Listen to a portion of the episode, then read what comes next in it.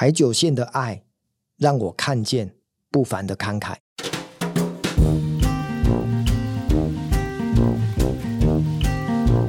二零一零年的时候，台湾岛内有一件大事，就是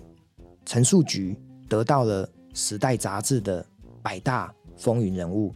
这是一件非常了不起的，让台湾被看见的一件事情。那当然，相对的，树菊阿嬷也就在那个年代被大量的电视媒体还有很多的新闻给报道了。或许他的事迹呢，大家都耳熟能详，但是呢，对于真正他为什么卖菜卖了五十几年，然后让李安导演把他的事迹呢，透过美国的媒体经过他们的确认，得到了世界的百大，我我是觉得挺让我好奇的，因为后来数据阿嬷的事迹呢，他也出了一本书，叫做《不凡的慷慨》哦，所以呢，我就去书局把这一本。数据阿嬷口述，那别人帮他代笔的这本好书《不凡的慷慨》买回来看，我才认真发现，原来一个人可以在一个台东的中央市场卖菜卖了五十年，然后呢，他卖菜的目的不是把自己的生活改善，也不是让自己过得更好，反而是把卖菜来得到的钱捐出去，不管是学校的图书馆。或者是很多的公共建设都有数据阿嬷捐钱的一个身影。当我看完了这一本书，我内心也是非常的激动。我总觉得这种人，这种伟人，我有没有机会去认识他？我心里想说，在菜市场卖菜，又不是关在家里面，也不是在公司，更不是在总统府，所以我应该有机会去认识他才对。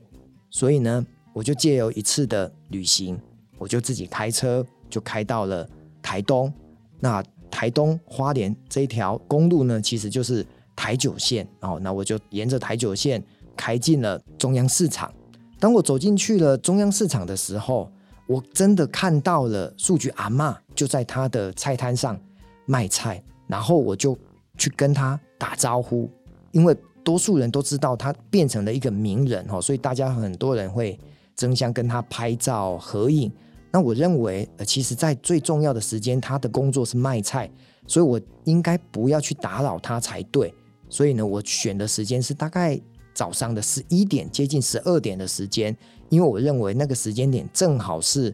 整个菜市场正在收摊的时间点，哈，所以比较不会有人，也不会容易打扰到他。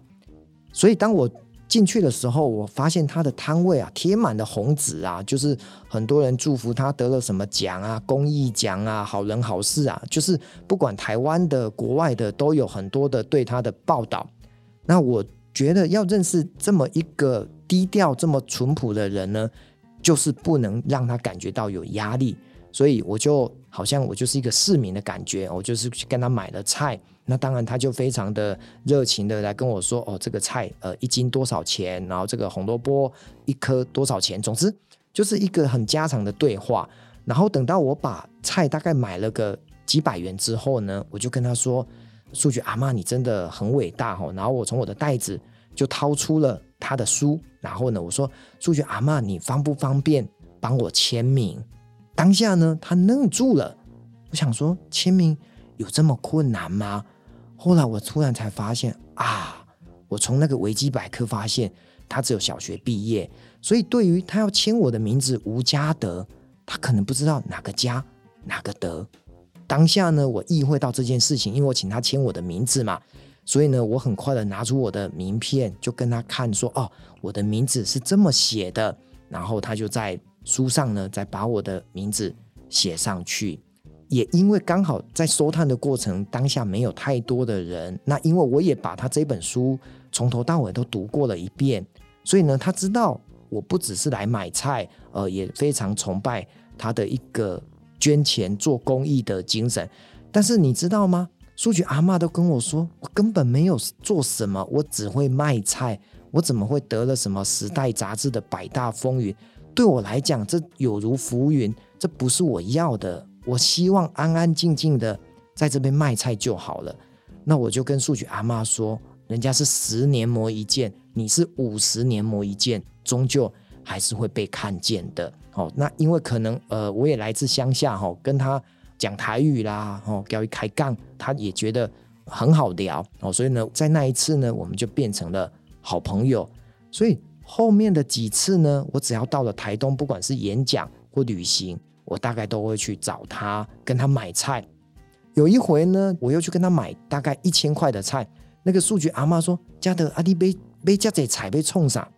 为什么要买这么多菜？”我说：“哦。”我打算拿去送给台东的一个育幼院给他们吃，哦，那当然，其实目的就是要挺陈树菊，让他能够有更多的营收。那因为他的营收都是拿去帮助别人，所以对我来讲，我纵使跟他买再多的菜，我知道他的收入都会变成是公益的一部分哦，所以这是我想要为他做的事情哦。那在这样子的过程当中呢，我透过陈树菊很殷实的。卖菜，生活在后山，安安静静的卖菜，被报道出来，这个感受，呃，我非常的感动。最后呢，在两年，我跑了几次的台东呢，用他的人生故事呢，写出了一个文章，吼，就是向陈树菊学销售的五个心法。那其中呢，我刚刚讲到的，其实销售很重要的，不只是在卖价格，而是在卖价值。因为我跟他买再贵的菜。我之所以愿意买了下去，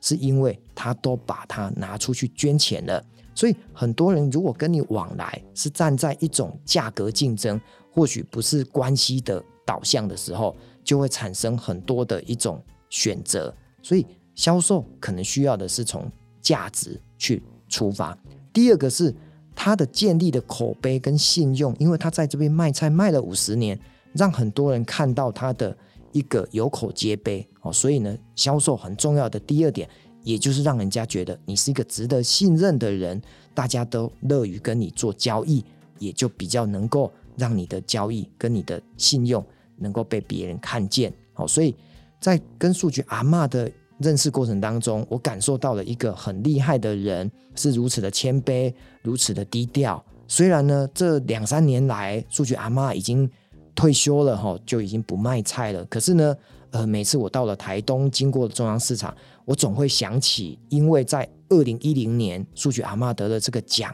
我冲到了中央市场去认识他的这个过程，对我来讲，这是台九线最美丽的风景。